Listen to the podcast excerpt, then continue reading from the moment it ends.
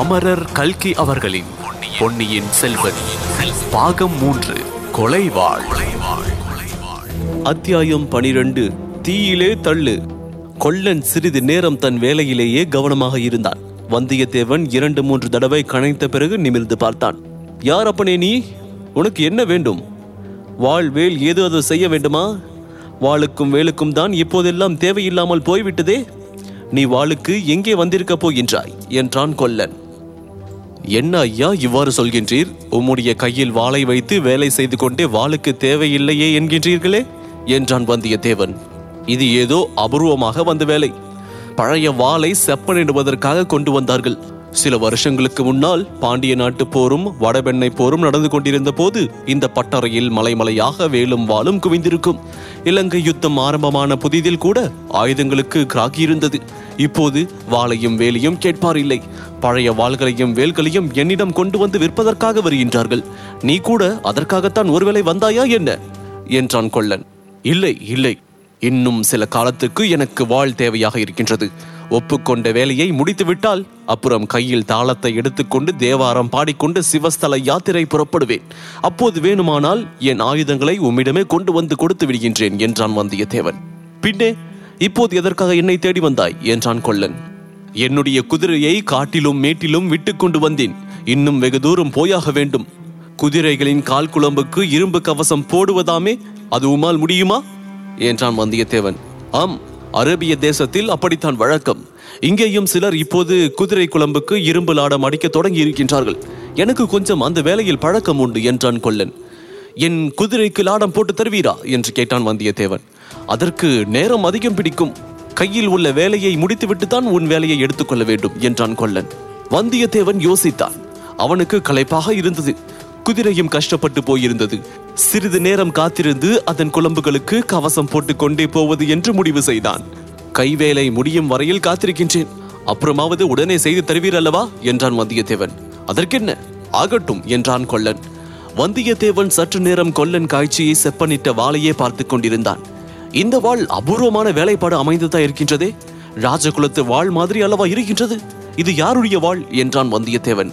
அப்பனே இங்கிருந்து கொஞ்ச தூரத்தில் அரிச்சந்திர நதி என்று ஓர் ஆறு ஓடுகின்றது என்றான் கொள்ளன் நானும் கேள்விப்பட்டிருந்தேன் அதனால் என்ன? என்றான் வந்தியத்தேவன். நான் அரிச்சந்திர நதிக்கு சென்று அடிக்கடி தலைமுழுகி வருவது வழக்கம் என்றான் கொள்ளன் மிக நல்ல காரியம் போகும் இடத்திற்கு புண்ணியம் என்றான் வந்தியத்தேவன். ஆகையால் கூடிய விரைவில் மெய் சொல்வதென்றும் பொய் சொல்வதில்லை என்றும் வைத்துக் கொண்டிருக்கின்றேன் என்றான் கொள்ளன் அதற்கு என்ன ஆட்சேபம்? உம்மை யார் பொய் சொல்ல சொன்னது? நான் சொல்லவில்லையே என்றான் வந்தியத்தேவன். நீ என்னை இந்த வாளை பற்றி ஒன்றும் கேள்வி கேட்காமல் இருந்தால் நானும் பொய் சொல்லாமல் இருக்கலாம் என்றான் கொல்லன். ஓஹோ அப்படியா சமாசாரம் என்று வந்தியத்தேவன் மனதிற்குள் எண்ணிக்கொண்டான். நான் கேள்வியும் கேட்கவில்லை நீர் விரதபங்கமும் செய்ய வேண்டாம். கை வேலையை சீக்கிரம் முடித்துவிட்டு என் வேலையை எடுத்துக்கொண்டு செய்து கொடுத்தால் போதும் என்றான் வந்தியத்தேவன். கொல்லன் மௌனமாக தன் வேலையில் கவனம் செலுத்தினான். வந்தியத்தேவன் வாளை சிறிது நேரம் உற்று பார்த்து கொண்டிருந்தான். அதன் அடிப்பகுதியில் பிடியில் பக்கத்தில் மீன் உருவம் பொறிக்கப்பட்டிருப்பதை பார்த்து வியந்தான். மீன் உருவம் எதற்காக? அதற்கு ஏதேனும் பொருள் உண்டா? வெறும் அலங்காரத்திற்கு தானா? என்று எண்ணினான் கொல்லன். கொள்ளன் அந்த மீன் உருவம் உள்ள இடத்தை மறுபடியும் தீயில் காட்டி காய்ச்சி அதன் பேரில் சுத்தியால் அடித்தான். மீன் உருவம் தெரியாமல் மறைப்பதுதான் அவனுடைய நோக்கம் என்று தோன்றியது. எதற்காக இக்காரியம் என்று வல்லவரையன் யோசனை செய்தான். யோசனை செய்து கொண்டிருக்கும் போதே அவன் கண்கள் சுழலத் தொடங்கின. பல நாளாக அவனால் விரட்டியடிக்கப்பட்டு வந்த நித்திராதேவி இப்போது தன் மோகமாய வலையை அவன் பேரில் பலமாக வீச ஆரம்பித்தாள். வந்தியத்தேவன் அதிலிருந்து தப்ப முடியவில்லை. சிறிது நேரம் உட்கார்ந்தபடியே ஆடி விழுந்தான். பிறகு அப்படியே கொல்லன் உலைக்கு பக்கத்தில் படுத்து தூங்கிப் போனான். தூக்கத்தில் வல்லவரையன் பல பயங்கர கனவுகள் கண்டான். கத்தியை பற்றியே ஒரு கனவு. ஒருவன் வந்து கொல்லனிடம் கத்தியை திரும்ப கேட்டான். கொல்லன் கொடுத்தான். என்ன கூலி வேண்டும்? என்று அவன் கேட்டான். கூலி ஒன்றும் வேண்டாம். பழுவூர் இளையராணிக்கு நான் அளிக்கும் காணிக்கையாக இருக்கட்டும் என்றான் கொல்லன். ஜாக்கிரதை. இந்த விஷயம் யாருக்கும் தெரியக்கூடாது. முக்கியமாக பழுவூர் இளையராணியின் பெயரை சொல்லவே சொல்லாதே. சொன்னால் என்ன செய்வோம் தெரியுமா? நான் எதற்காக ஐயா பழுவூர் ராணியின் பெயரை சொல்லப் போகின்றேன்? ஒருவரிடமும் சொல்ல மாட்டேன் என்றான் கொல்லன். இதோ இங்கே யாரோ ஒரு வாலிபன் படுத்திருக்கின்றானே சப்தம் போட்டு பேசுகின்றாயே என்றான். அவன் ஆழ்ந்த நித்திரையில் இருக்கின்றான். இடி இடித்தாலும் அவனுக்கு காது கேட்காது என்றான் கொல்லன். ஒருவேளை அவனுக்கு தெரிந்துவிட்டது என்று தோன்றினால் இந்த உலைக்களத்தில் நெருப்பில் அவனை தூக்கி போட்டு வேலையை தீர்த்துவிடு என்றான். இந்த சம்பாஷணையின் முடிவில் கொல்லனும் கத்திக்கு உடையவனும் வந்தியத்தேவனை இழுத்து போய் உலைக்களத்தில் போடப்போவதாக வந்தியத்தேவன் கனவு கண்டான். பிறகு அந்த கனவு மாறியது.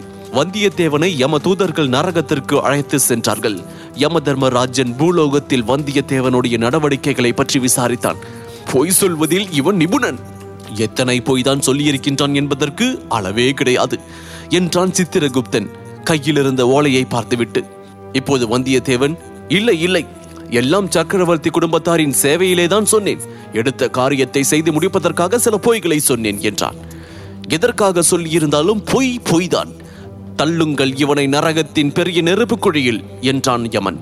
உடனே நகரத்தின் உட்புறத்திலிருந்து நூறாயிரம் குரல்கள் பயங்கரமாக ஊளையிட்டன. யம தூதர்கள் அவனை அழைத்து போனார்கள். பயங்கரமாக கொழுந்து விட்டெறிந்த பெரு நெருப்பில் அவனை தள்ளுவதற்கு ஆயத்தம் செய்தார்கள். அந்த யம தூதர்கள் இருவரையும் பார்த்தால் முகங்கள் பழுவேட்டரையர்களின் முகங்களைப் போல் இருந்தன. அதை பற்றி அவன் திடுக்கிட்டு நிற்கையில் குந்தவை தேவி அங்கே வந்தாள். என்னுடைய கட்டளையை நிறைவேற்றுவதற்காகவே அவர் போய் சொன்னார். ஆகையால் அவருக்கு பதிலாக என்னை நெருப்பில் போடுங்கள் என்று கூறினாள். இந்த சமயத்தில் நந்தினி தேவியும் அங்கு எப்படியோ வந்து சேர்ந்தாள். இரண்டு பேரையுமே சேர்த்து நெருப்பிலே போட்டு விடுங்கள் என்றால் அந்த புண்ணியவதி. யமதூதர்கள் அவர்கள் இருவரையும் பிடித்து நெருப்பில் தள்ள போனார்கள். ஐயோ வேண்டாம் என்று வந்தியத்தேவன் அலறிக்கொண்டு திமிரினான். கண் விழித்து எழுந்து உட்கார்ந்தான். கண்டது கனவு என்ற எண்ணம் ஆறுதல் கொடுத்தது. ஆனால் எல்லாம் உண்மையாகவே நடந்தது போலவே தோன்றியபடியால் அவன் உடம்பு இன்னும் நடுங்கிக் கொண்டிருந்தது. சேச்சே இனிமேல் எக்காரணத்திற்காகவும் பொய் சொல்லக்கூடாது என்று தீர்மானித்துக் கொண்டான். ரொம்ப நேரம் தூங்கி போய் விட்டேனா என்று கொல்லனை பார்த்து கேட்டான். அப்படி ரொம்ப நேரம் ஆகிவிடவில்லை. இரண்டு ஜாமம் தான் அப்பனே நீ கும்பகர்ணன் வம்சத்தில் வந்தவனோ? பட்ட பகலில் இப்படி தூங்குகின்றாயே? இரவிலே எப்படி தூங்க மாட்டாய்? என்றான் கொல்லன். கடவுளே இரண்டு ஜாம நேரமா தூங்கிவிட்டேன்? குதிரை குழம்புக்கு கவசம் செய்தாகிவிட்டதா? என்றான் வந்தியத்தேவன். இனிமேல் தான் செய்ய வேண்டும். ஆனால் உன்னை போன்ற தூங்கு மூஞ்சிக்கு அதனால் என்ன பயன்? நீ குதிரையையே பறிகொடுத்து விடுவாய். இன்னும் உன்னையே கூட பறிகொடுத்து விடுவாய் என்றான் கொள்ளன் வந்தியத்தேவனுக்கு தூக்கி வாரி போட்டது. அவன் மனத்தில் ஒரு சந்தேகம் உதித்தது. எழுந்து ஓடிப்போய் வாசல் பக்கம் பார்த்தான். குதிரை நிறுத்திய இடத்தில் அதை காணும். ஐயோ குதிரை எங்கே? என்று இரைச்சல் போட்டுக்கொண்டு உடைவாளின் பிடியில் கை வைத்தான். பயப்படாதே உன் குதிரை பத்திரமாக இருக்கின்றது. கொல்லைப்புறத்தில் போய் பார் என்றான் கொல்லன். வந்தியத்தேவன் கொல்லைப்புறம் சென்று பார்த்தான். அங்கே மூன்று பக்கம் அடைக்கப்பட்ட கீத்து கொட்டகையில் அவனுடைய குதிரை நின்று கொண்டிருந்தது. கொல்லன் உலைக்களம் ஊதிய சிறுபிள்ளை அதன் வாயில் புல் கொடுத்து கொண்டிருந்தான். வந்தியத்தேவனை பார்த்ததும் குதிரை உடலை சிரித்துக் கொண்டு கனைத்தது. ஐயா இங்கே வந்து கொஞ்சம் உங்கள் குதிரையை பார்த்துக் கொள்ளுங்கள் இதன் குழம்புகளுக்கு அளவு எடுக்க வேண்டும் என்றான் பையன். வந்தியத்தேவன் குதிரை அருகில் சென்று அதை தடவி கொடுத்து கொண்டு நின்றான். பையன் குதிரையின் குழம்பிற்கு அளவெடுத்தான் இதை யார் இங்கே கொண்டு வந்து கட்டினார்கள்? என்று வந்தியத்தேவன் கேட்டான். நான் தான் கட்டினேன் என்றான் சிறுவன். எதற்காக? என்றான் வந்தியத்தேவன். அப்பா கட்டச் சொன்னார் என்றான் சிறுவன். அது எதற்காக? என்றான் வந்தியத்தேவன். இந்த ஊர் வழியாக சற்று முன்னால் பெரிய பழுவேட்டரையரும் அவர் பரிவாரங்களும் போனார்கள். குதிரையை வாசலில் பார்த்திருந்தால் கட்டாயம் கொண்டு போயிருப்பார்கள் என்றான். வந்தியத்தேவனுக்கு பழைய ஞாபகம். திருநாராயணபுரத்து ஞாபகம் வந்தது. தான் செய்த தவறை எண்ணி வெட்கமடைந்தான். கொல்லனிடமும் அவன் மகனிடமும் மனத்திற்குள் நன்றி உணர்ச்சி கொண்டான். குதிரையின் குழம்பிற்கு அளவு எடுத்துக் கொண்டதும் இருவரும் உலைக்களத்துக்கு வந்தார்கள். கொல்லன் இரும்பு துண்டை எடுத்து குழம்பை போல் வளைத்து வேலை செய்யத் தொடங்கினான்.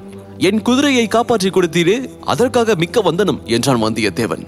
என்னை தேடி வருகின்றவர்களுடைய உடைமைகளை நான் காப்பாற்றி கொடுக்க வேண்டும் அல்லவா அது என் கடமை என்றான் கொல்லன். பழுவேட்டரையர் பரிவாரம் இந்த பக்கம் போய் எத்தனை நேரம் இருக்கும்? என்றான் வந்தியத்தேவன். இரண்டு நாழிகைக்கு மேல் இருக்கும். அவ்வளவு ஆர்ப்பாட்டத்துக்கும் நீ தூங்கிக் கொண்டிருந்தாயே? அதை நினைத்தால்தான் எனக்கு வியப்பாக இருக்கின்றது என்றான் கொல்லன். நான் தான் தூங்கி போய்விட்டேன். இத்தனை நேரம் நீர் வீணாக்கி விட்டீரே. அவர் போன பிற்பாடாவது வேலையை உடனே ஆரம்பித்திருக்கலாமே என்றான் வந்தியத்தேவன். எப்படி ஆரம்பிப்பது? அவர்கள் கொண்டு வந்த செய்தியை கேட்ட பிறகு யாருக்கு வேலை செய்ய மனம் வரும்? உனக்காக மனத்தை திறப்படுத்திக் கொண்டு இதை நான் செய்கின்றேன். எங்கிருந்து அப்பனே நீ வருகின்றாய்? என்றான் கொல்லன். அவர்கள் கொண்டு வந்த செய்தி என்னவாக இருக்கும் என்று யோசித்துக் கொண்டே வந்தியத்தேவன் இலங்கையிலிருந்து வருகின்றேன் என்றான். கொல்லன் அவனுடைய முகத்தை ஏற இறங்க பார்த்தான். பிறகு குரலை தாழ்த்தி கொண்டு இலங்கையிலிருந்து வரும்போது இளவரசர் அருள்மொழிவர்மரை பார்த்தாயா? என்றான். உண்மையையே சொல்லுவதென்று சற்று முன் சங்கல்பம் செய்து கொண்டிருந்த வந்தியத்தேவன் பார்த்தேன் என்றான். கடைசியாக அவரை நீ எப்போது பார்த்தாய்? என்றான் கொல்லன். இன்று காலையில் பார்த்தேன் என்றான் வந்தியத்தேவன் கொள்ளன் வந்தியத்தேவனை கோபமாய் நோக்கினான். விளையாடுகின்றாயா தம்பி? என்றான். இல்லை ஐயா உண்மையை தான் சொன்னேன் என்றான் வந்தியத்தேவன். இளவரசர் இப்போது எங்கே இருக்கின்றார் என்று கூட சொல்வாய் போலிருக்கின்றதே? என்றான் கொள்ளன். ஓ கேட்டால் சொல்வேன் என்றான் வந்தியத்தேவன். இளவரசர் எங்கே இருக்கின்றார்? சொல் பார்க்கலாம் என்றான் கொள்ளன். நாகைப்பட்டினம் சூடாமணி விகாரத்தில் இருக்கின்றார் என்றான் வந்தியத்தேவன். அப்பனே நானும் எத்தனையோ பொய்யர்களை பார்த்திருக்கின்றேன். உன்னை போல் கட்டுக்கதை புனைந்துரைக்க கூடியவர்களை பார்த்ததே இல்லை என்றான் கொள்ளன் வந்தியத்தேவன் தன் மனத்திற்குள் சிரித்துக் கொண்டான். புனைந்து கூறும் பொய்யை நம்புவதற்கு எல்லோரும் ஆயத்தமாயிருக்கின்றார்கள். உண்மையை சொன்னால் நம்ப மறுக்கின்றார்கள். இது நமது ஜாதக விசேஷம் போலும் என்று எண்ணினான். தம்பி நீ இலங்கையிலிருந்து எப்போது புறப்பட்டாய்? என்று கேட்டான் கொள்ளன் நாலு நாளைக்கு முன்னால் என்றான் வந்தியத்தேவன். அதனாலே தான் உனக்கு செய்தி தெரியவில்லை என்றான். என்ன செய்தி ஐயா? என்று வந்தியத்தேவன் கேட்டான். பொன்னியின் செல்வரை கடல் கொண்டு விட்டது என்ற செய்திதான். என்றான். வந்தியத்தேவன் கஷ்டப்பட்டு திடுக்கிடுவது போல் பாசாங்கு செய்தான். ஐயோ அப்படியா? யார் சொன்னார்கள்? என்றான். நேற்று முதல் இங்கெல்லாம் அப்படி பேச்சாக இருந்தது. இன்றைக்கு பழுவேட்டரையர் இவ்வழியாக போனபோது ஊர் தலைவர்கள் அவரை கேட்டார்கள். அந்த செய்தி உண்மைதான் என்று பழுவேட்டரையர் கூறினார். அந்த சண்டாள பாவியின் தலையில் இடி விழவில்லையே என்றான் கொள்ளன் ஏன் அந்த கிழவரை வைகின்றாய்? என்று கேட்டான் வந்தியத்தேவன். அவராலே தான் இது நடந்திருக்கின்றது. ஏதோ சூழ்ச்சி செய்து இளவரசரை அவரே கடலில் மூழ்கழித்து விட்டார் என்று ஊரார் சொல்கின்றார்கள். ஆனால் அவருக்காக ஏற்பாடு செய்திருந்த உபசாரங்களையும் நிறுத்திவிட்டார்கள் என்றான் கொள்ளன் இளவரசர் மீது இந்த ஊராருக்கு அவ்வளவு பிரியமா என்றான் வந்தியத்தேவன். கேட்க வேண்டுமா? ஊர் மக்கள் அவ்வளவு பேரும் இப்போது கண்ணீரும் கவலையுமாய் இருக்கின்றார்கள். இந்த ஊரார் மட்டுமா என்ன? சோழ நாடு முழுவதும் ஓலமிட்டு அழப்போகின்றது. பழுவேட்டரையர்களை சபிக்கப் போகின்றது. ஏற்கனவே சக்கரவர்த்தி நோய்வாய்ப்பட்டிருக்கின்றார். இந்த செய்தி கேட்டு என்ன பாடுபடுவாரோ தெரியாது. இன்னும் என்னவெல்லாம் விபரீதங்கள் நடக்குமோ? சில நாளாக வானத்தில் தூமகேது தோன்றி வருகின்றதே. அதற்கு ஏதேனும் நடந்துதானே தீர வேண்டும் என்றான் கொள்ளன் நடக்கக்கூடிய விபரீதங்கள் என்னவாக இருக்கக்கூடும் என்று வந்தியத்தேவன் எண்ணி பார்த்தான். தான் கூறியதை இந்த கொல்லன் நம்பாமல் இருந்ததே நல்லதாய் போயிற்று. தான் இனிமேல் பொய் சொல்லாவிட்டாலும் இளவரசரை பற்றிய உண்மையை சொல்ல வேண்டிய அவசியமும் இல்லை. இளைய பிராட்டி ஏதோ முக்கிய காரணத்திற்காகத்தானே அவரை சூடாமணி விகாரத்தில் இருக்க சொல்லி இருக்கின்றார் இளவரசியை கண்டு பேசிய பிறகு அவர் சொல்லும் யோசனைப்படி நடந்து கொள்ள வேண்டும் என்று யோசித்தான். தம்பி என்ன யோசிக்கின்றாய்? என்றான் கொள்ளன் நடுக்கடலில் சுழற்காற்றில் நானும் அகப்பட்டுக் கொண்டேன். கடவுள் அருளால் நான் தப்பி பிழைத்ததை நினைத்து பார்த்து கடவுளுக்கு நன்றி செலுத்துகின்றேன் என்றான் வந்தியத்தேவன். கடவுள் அருள் என்பது ஒன்று இருக்கின்றதா என்ன? என்றான் கொல்லன். பெரியவரே அது என்ன அப்படி சொல்கின்றீர்கள்? என்றான் வந்தியத்தேவன். கடவுள் அருள் என்பதாக ஒன்று இருந்தால் பழுவேட்டரையர்களின் அக்கிரமங்கள் இன்னும் நடந்து கொண்டிருக்குமா? பொன்னியின் செல்வர் கடலில் மூழ்கியிருப்பாரா? என்றான் கொல்லன். பெரியவரே பழுவேட்டரையர் அதிகாரத்தில் உள்ளவர்கள். அவர்களை பற்றி இப்படி எல்லாம் பேசலாமா? யார் காதிலாவது விழுந்தால் கொஞ்சம் ஜாக்கிரதையாக இருங்கள் என்றான் வந்தியத்தேவன். என்னை விட நீதான் ஜாக்கிரதையாக இருக்க வேண்டும். நானாவது விழித்துக் கொண்டிருக்கும் போது பேசுகின்றேன். நீ தூக்கத்தில் உளறுகின்றாய் என்றான் கொல்லன். ஐயையோ என்ன உளறினேன் என்றான் வந்தியத்தேவன் பழுவேட்டரையர்களை யமதூதர்கள் என்று சொன்னாய். பழுவூர் இளையராணியை பெண் பேய் என்று சொன்னாய். நீ சொன்னது என்னமோ உண்மைதான். ஆனால் என்னை தவிர வேறு யார் காதிலாவது விழுந்தால் உன் கதி என்ன? நீ அப்படி பிதற்றிக் கொண்டிருக்கின்ற சமயத்திலேதான் அந்த சாலை வழியாக பழுவேட்டரையர்களின் பரிவாரங்கள் போயின. எனக்கு ரொம்ப திகிலாய் போய்விட்டது என்றான் கொல்லன். நீர் என்ன செய்தீர்? என்று கேட்டான் வந்தியத்தேவன். வாசற் பக்கம் போய் நின்று இந்த உலைக்களத்தின் கதவையும் சாத்திக் கொண்டேன். அதற்கு முன்னால் உன் குதிரையை கொல்லைப்புறம் கொண்டு போய் கட்டியாயிற்று என்றான் கொல்லன். தூக்கத்தில் நான் ஏனும் ஏதாவது உளறினேனா? என்றான் வந்தியத்தேவன்.